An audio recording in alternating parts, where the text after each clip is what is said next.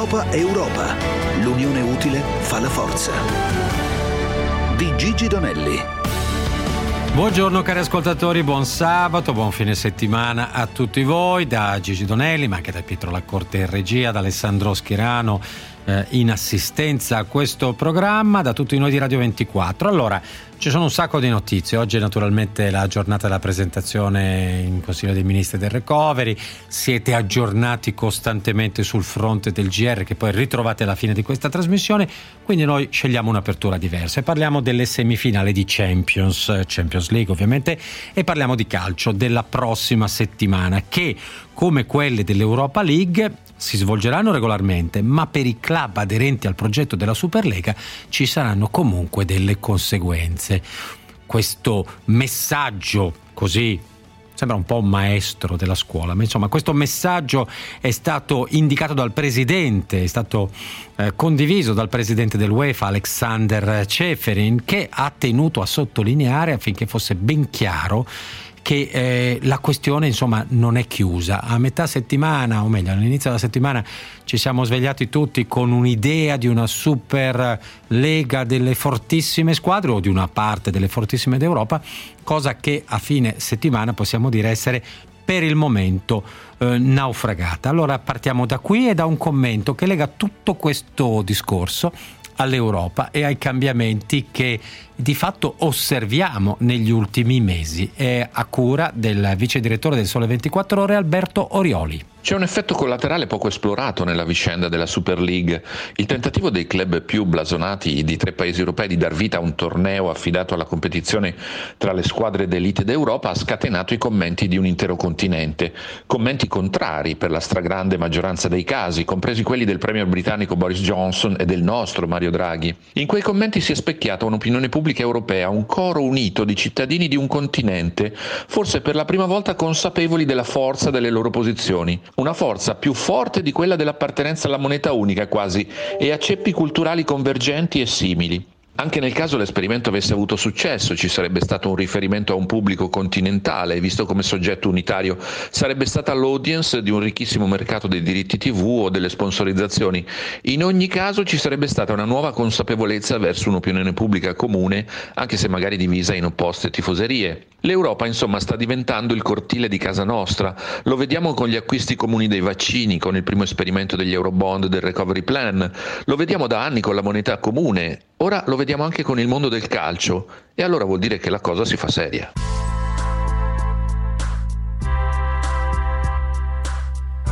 Se lo dice il mondo del calcio, allora la faccenda è davvero seria. Come vi ho detto, giornata oggi di presentazione, o meglio in Consiglio dei Ministri, quindi siamo non alla presentazione che è al termine il trenta di questo mese, di fatto della definizione a livello di governo italiano eh, del recovery. Vi segnalo che nel frattempo il Portogallo è stato il paese che mercoledì ha presentato per primo il suo piano per il recovery eh, ed ha in qualche modo fatto eh, segnalare, ha fatto eh, sottolineare questo momento alla Presidente della Commissione Europea Ursula von der Leyen, che dice: accolgo questa importante pietra miliare affinché l'U E emerga più forte dalla crisi. Sapete anche che alcuni paesi di fatto che hanno una partecipazione e soprattutto un sostegno, un contributo molto più basso di quello da oltre duecento miliardi dell'Italia, l'hanno già presentato a suo tempo.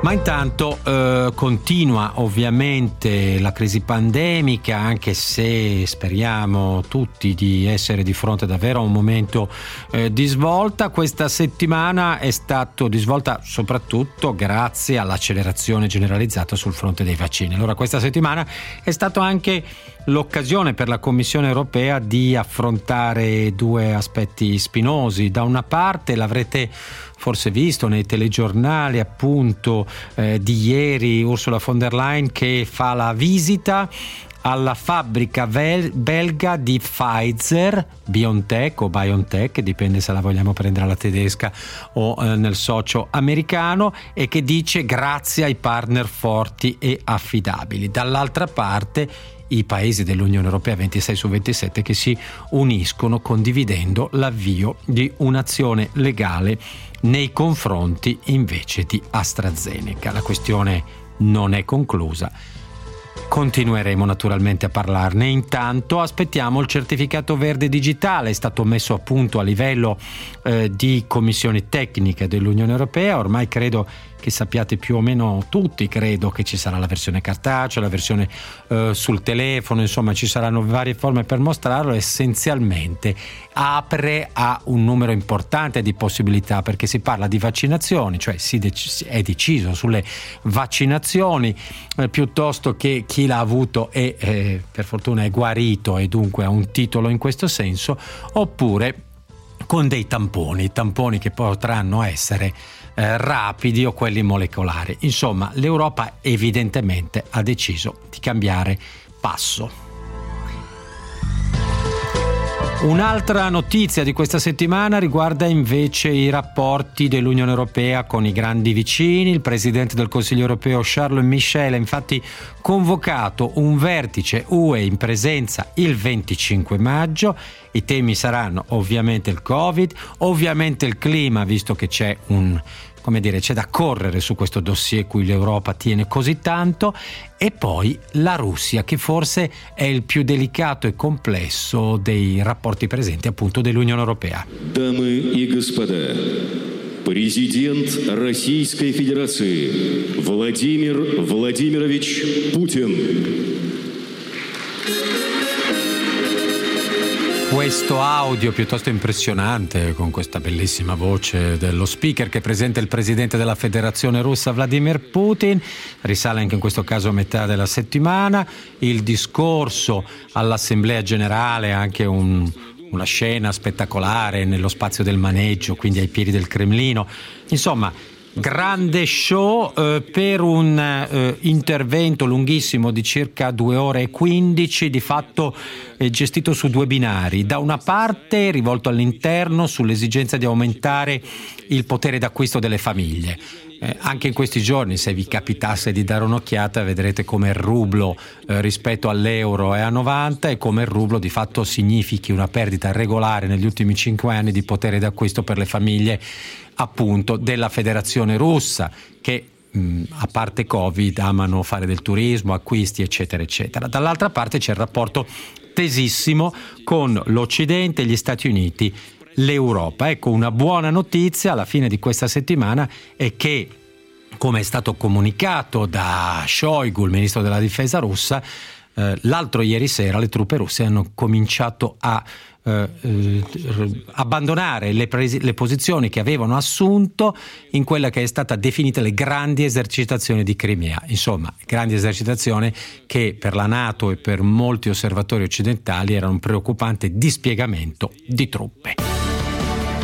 Queste alcune delle notizie europee di questa settimana. Adesso gli aggiornamenti per chi è in viaggio e poi cerchiamo di alzare un po' lo sguardo. Avremo un ospite, un sociologo dell'economia che ci aiuta a guardare al duemilacinquanta. A tra poco. Sei a casa tua e ti stai annoiando? No, in realtà no. Sei disperato? No, non sono disperato. Sei solo? Non sono solo, c'è cioè mia compagna. È evidente, sei Ma proprio no. solo.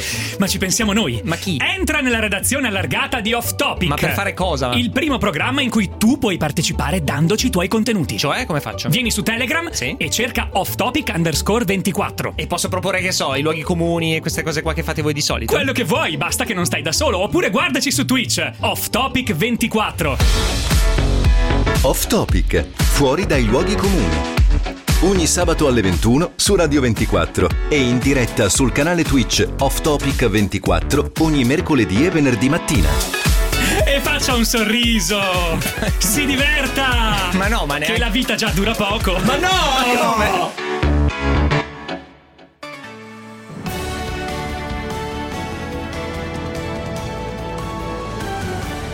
Europa Europa.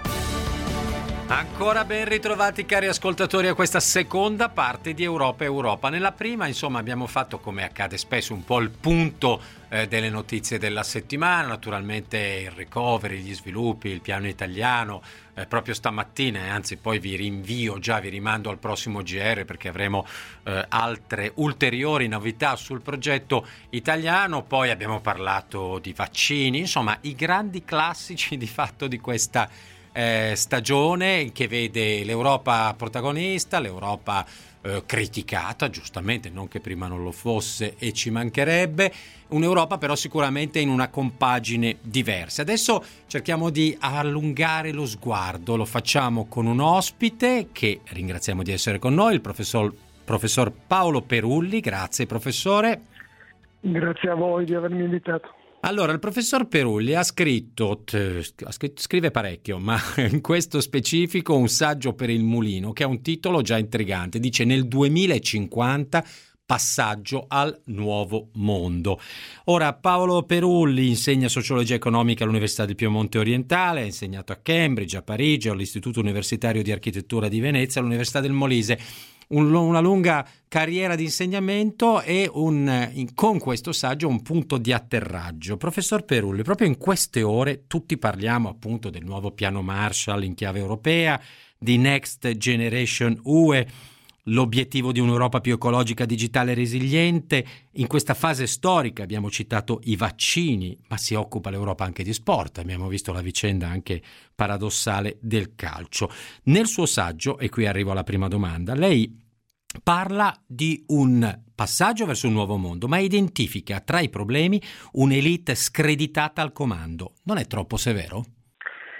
Eh, non credo che sia troppo severo, perché eh, l'elite che ha guidato il mondo e l'Europa negli ultimi trent'anni, e per inciso l'elite europea attuale è la diretta erede di quell'elite, ha portato il mondo a una situazione drammatica, perché eh, la crisi ambientale noi la, la conosciamo ormai da, da un trentennio. I dati più drammatici del, del Club di Roma addirittura risalgono agli anni, agli anni settanta, quindi c'è una lunga storia di una elite irresponsabile, nel senso che proprio non ha risposto alle domande che il mondo poneva, e quando ha risposto, e penso all'Europa, ha risposto con una stagione trentennale di tipo neoliberale, di tipo liberista. Che cosa ha fatto l'Europa in questi trent'anni? Ha liberalizzato i mercati, messo in condizioni i mercati di funzionare senza limiti. Una libertà negativa è stata chiamata, anziché una libertà positiva, che vuol dire rafforzare gli strati sociali più deboli, gli attori sociali, eccetera. Quindi ben venga il Next Generation E U, benvenga questo nuovo keynesismo ambientale rafforzato di cui in queste ore stiamo discutendo, ma tutto questo non nasconde e non deve nascondere il giudizio drastico che io cerco di dare nel libro in modo motivato.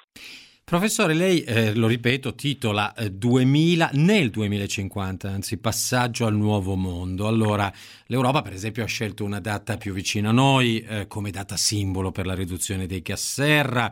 Ci sono evidentemente, naturalmente, date che per ora sono dei simboli, spesso poi vengono smentiti. Perché lei sceglie il duemilacinquanta? Per cosa? Beh, perché tutte le principali agenzie internazionali ci dicono che sarà quello, nel duemilacinquanta, una specie di termine ultimo, entro il quale noi sapremo se la nostra sopravvivenza sul pianeta Terra sarà ancora possibile in condizioni di abitarlo questo pianeta e non di essere travolti da crisi drammatiche di tipo ambientale, di tipo ecosistemico, di tipo pandemico, di tipo demografico, e l'orizzonte dentro il quale ci si deve muovere. Un'ultima chiamata, Abbiamo... insomma, un termine ultimo. Un termine ultimo, perché tutti i dati ci dicono che se non invertiamo la rotta, certo, nei prossimi, soprattutto a dieci anni, al duemilatrenta, non ce la faremo. Al duemilatrenta bisogna ridurre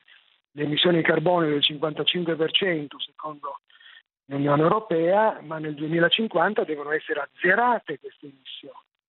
E noi sappiamo già che c'è qualcuno, per esempio la Cina, che, che sta facendo il freerider, perché ha già detto che non azzererà il duemilacinquanta ma il duemilasessanta, quindi si è già presa dieci anni in più e così non ce la faremo. In questo orizzonte, che poi appunto è lontano, ma neanche così lontano, visto che il duemilatrenta è un passaggio decisivo, il duemilacinquanta appunto questa sorta di anno di grazia, lei inserisce eh, un fattore che rischia di essere decisivo, direi, per qualsivoglia esito finale, ed è la categoria della neoplebe. Per essere chiari, lei lo inserisce nella prima riga, di fatto, capitolo uno, la neoplebe. Ogni forma della società è stata lungamente preparata. Ora, neoplebe è un termine forte. Chi sono questi penultimi che temono di diventare ultimi? Cos'è questa neoplebe? Allora, intanto chiarisco che non c'è nessun giudizio di valore negativo nel termine neoplebe. Eh, la plebe è un termine antico, eh, era, era, era nell'antica Roma la parte, diciamo, più bassa della popolazione, e aveva però le sue difese, aveva i suoi tribuni, per così dire. Cos'è la neoplebe contemporanea? È una galassia, non è una classe sociale, è una galassia di ceti perdenti della globalizzazione, quelli che cioè hanno perso, che hanno e sono anche rassegnati in larga misura di aver perso, e quindi una serie di strati che vanno dalla, eh, dalle vecchie classi medie in via di scivolamento, artigiani commercianti, servizi, eccetera, fino al proletariato dei servizi, di tutti i rider, ci viene da pensare? Compresi, certo, i rider, ma sono in realtà i rider sono un piccolo gruppo di, certo, una popolazione di, milio- di milioni di proletari dei servizi in tutti i settori, naturalmente eh, a minor eh, valore, diciamo, aggiunto, fino anche a certi settori pubblici, anch'essi a basso valore aggiunto. Tutti i settori sottopagati, precari, senza reti protettive di welfare, che sono cresciuti in maniera eh, significativa, spesso drammatica, negli ultimi eh, decenni e anche negli ultimi anni. Ecco, Gilets Jaunes, Brexit, una serie di eventi sono da ricondurre a questa, diciamo, pancia di sofferenza. Sì, certo, i, i primi sono stati coloro che hanno votato per l'uscita della Gran Bretagna dall'Unione Europea, e non è stata Londra che votava invece per restare in Europa, ma sono stati i ceti perdenti della grande periferia inglese. Il risultato è drammatico, perché il Regno Unito rischia eh, non soltanto di essere uscito dall'Europa, ma di dividersi al proprio interno, frammentarsi ulteriormente, Scozia, Irlanda che se ne vogliono andare, eccetera. In Francia il processo è stato analogo con il Gilets Jaunes, cioè tutta quella periferia sociale che non vive a Parigi, ma non vive neanche nelle campagne, vive in questa terra di mezzo, no? In condizioni eh, deboli dal punto di vista economico, sociale, delle tutele, e quindi protesta naturalmente, eh, eh, lo ha fatto e credo che lo farà ancora, certo, se non ci sono risposte. Una sorta di periferia della bassa o scarsissima possibilità, a quanto pare, più che della geografia. Sì, e questo è stato anche provocato, creato dai governi, non soltanto quelli liberisti, ma anche quelli socialdemocratici. Per esempio in Germania la neoplebe è stata molto favorita e eh, accresciuta dalle politiche del lavoro del governo socialdemocratico di Schröder nei primi anni duemila. Quindi è un prodotto è un anche di politiche che io considero profondamente errate. Professore, siamo verso la conclusione, insomma c'è tanto evidentemente su cui ragionare e operare. Lei parla della necessità di modificare le catene globali del lavoro, parla di un momento in cui i valori devono sostituire realmente le merci, parla di classe creativa che ha la cultura ma non il potere. Ecco, ci aiuta a capire meglio perché lei identifica in questo anche una parte, se non della soluzione, della possibilità di uscire da questa crisi.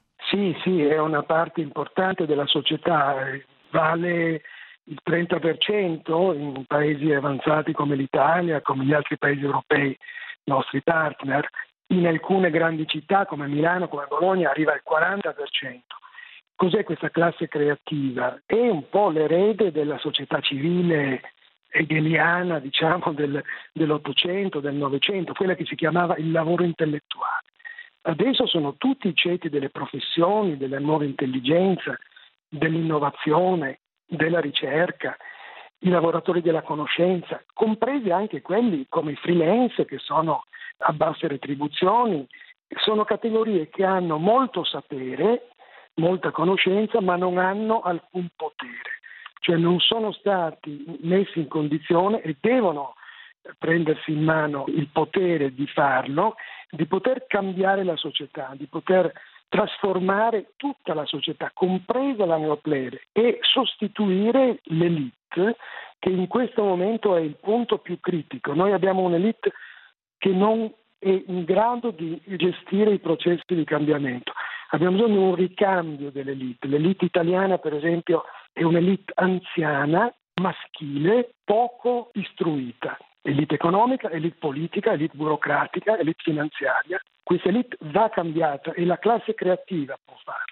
Paolo Perulli, la ringrazio molto di essere stato con noi. Lo ricordo, nel duemilacinquanta, passaggio al nuovo mondo, un saggio edito per il Mulino. Ovviamente c'è parecchio di più in questo saggio e questa riflessione eh, sulla società, che è italiana, che è europea, ma che evidentemente eh, spinge la riflessione in pieno nel mondo globalizzato che critica, professore, ma proprio perché è così globalizzato, o fino a questo punto globalizzato, forse, se ho ben capito, lei dice la questione e diciamo la risposta della classe creativa può sicuramente partire dall'Europa, che ha anche una sua tradizione. Sì, certo, deve partire dall'Europa, che è la più avanzata dei, dei continenti mondiali in questo momento. Pensa al tema ambientale, l'unica certo. che sta decisamente puntando in quella direzione.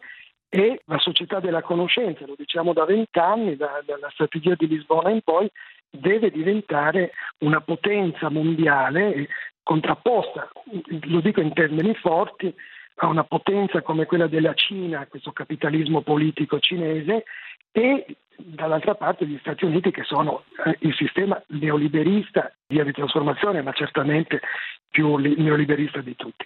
Grazie, grazie davvero Paolo Perulli di essere stato con noi, e così concludiamo con eh, naturalmente questa conversazione. Vi ricordo sempre sul sito w w w punto radio ventiquattro punto i t Europa Europa ritrovate le indicazioni, appunto, per chi non avesse colto nel duemilacinquanta passaggio al nuovo mondo eh, e tutte le altre notizie che abbiamo affrontato in questa nostra mezz'ora. Grazie a tutti voi di essere stati con noi, grazie professore. Buon fine settimana anche a lei. A tutti voi. Grazie. Buon fine settimana a tutti.